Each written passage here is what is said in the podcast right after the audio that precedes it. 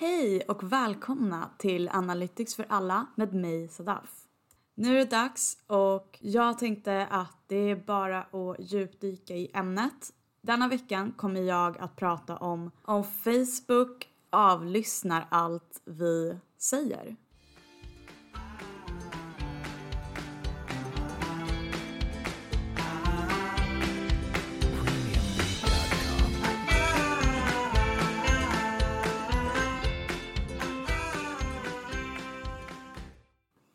Jag läste på en sajt att på Facebooks kontor i Kalifornien så började en liten grupp ingenjörer att utveckla en metod för att kunna rikta reklam till specifika målgrupper istället för att bara slumpmässigt rotera olika annonser. Och varför inte då använda information som människor så villigt och så kostnadsfritt ger bort genom sin profil? Och ett exempel på detta är när ni kanske går in på er Facebook-profil och Eh, scrollar i flödet och märker att det börjar komma reklam som är väldigt typiskt inriktat på vad just du tycker om och vad just du tittar på. Den första riktade marknadsföringen var baserad på användarens geografiska position och positionen gick också att nyttja för att till exempel se i vilken typ av område en användare eh, bodde och således vilken sorts produkt som kunde tänkas vara intressant. Villaägare kanske ville ha en gräsklippare och det hade inte en person i en lägenhet velat ha. Så den typen av riktad marknadsföring finns fortfarande idag. Men idag vet Facebook allt om ditt beteende på nätet. Inte bara hur du agerar och interagerar på Facebook, men också på andra sociala medier och appar som företaget äger. Ett exempel är ju Instagram. Och utan det så hade de också kunnat ta fram en typ av funktion som fortsätter att spåra din nätaktivitet på mobilen. Funktionen heter Facebook Pixel och finns installerad på miljoner av sajter och rapporterar helt enkelt till Facebook vad du har för dig. Man kan säga att det är som en digital övervakningskamera.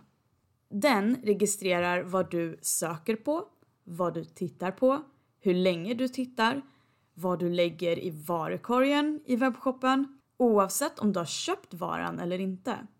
Denna information i kombination med uppgifter om ålder, boende och hur du rör dig, dina vänners och din familjs digitala beteende, vilka lojalitetsprogram du är med i och vad du brukar konsumera och processas av Facebooks hemliga algoritmer för att de ska kunna erbjuda sina annonsörer specifik riktad marknadsföring för att du ska kunna använda ditt kort. Det hela är väldigt uppenbart för den som är uppmärksam. Så om du googlar på en jacka för ett visst märke eller ett par skor så kommer du strax få samma typ av jacka på en annons på Instagram. Och besöker du sedan varumärkets profil på Instagram så kommer du få upp en massa reklam på varumärket på Facebook eller på andra sajter som du besöker senare. Något jag var med om häromdagen, vilket var väldigt spännande, det var att jag gick in på en hemsida som heter Ultimat Guitar. Och där är jag endast inne för att kunna hitta lite olika typer av ackord för låtar och så. Och helt plötsligt så visar den alla de jackorna som jag hade suttit och tittat på förra veckan. Vilket var helt sinnessjukt i min värld för jag hade aldrig kunnat tänka mig att den här typen av reklam skulle komma upp på en ackordsida. Men så funkar det. Men jag började tänka, det är uppenbart att telefonen kan klara av att registrera mitt sätt att tala på och sedan föra vidare detta någonstans som gör att det dyker upp hos dig. Men vart tar det vägen däremellan? Jag läste att kring det här fenomenet så konstaterar experter att det är inte speciellt troligt att alla våra konversationer spelas in och sedan analyseras av en verklig person. Men däremot är det fullt möjligt för algoritmer och AI att göra något liknande. För vi har ju faktiskt den typen av tjänster idag om vi tänker efter. Som triggar igång funktioner i våra telefoner och andra enheter. Vilket är iPhones Siri, Amazons Alexa och Facebook arbetar sedan några år tillbaka med att utveckla en egen teknik för just taligenkänning. Olle Belter på KTH konstaterar att när man väl har tagit fram en teknik kostar det ingenting att upprepa den om och om igen.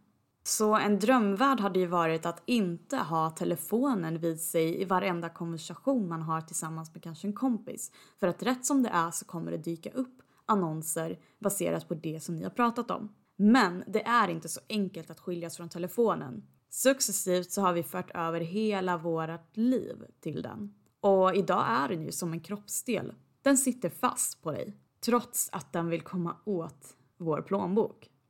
Företag som exempelvis Facebook förnekar att de skulle lyssna på användarens samtal för att spela in data och nyttja den i marknadsföringssyfte.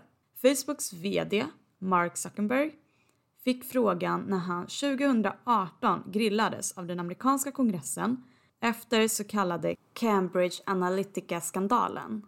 Facebook hade otillåtet lämnat ut information och uppgifter om 87 miljoner användare som Cambridge Analytica sedan utnyttjade för att sälja konsulttjänster till politiker och bland annat till Donald Trumps valkampanj. Samtidigt går det inte att bortse från Facebooks tilltufsade CV vad gäller respekt för användares integritet. För alla de här skandalerna som har avlöst sig har ju faktiskt visat att Facebook har gjort fel. Vilket bevisade sedan också att de var tvungna att betala en bot på motsvarande 50 miljarder kronor för läckan angående Cambridge Analytica. Men efter det så kom det ett nytt avslöjande från nyhetsbyrån Bloomberg.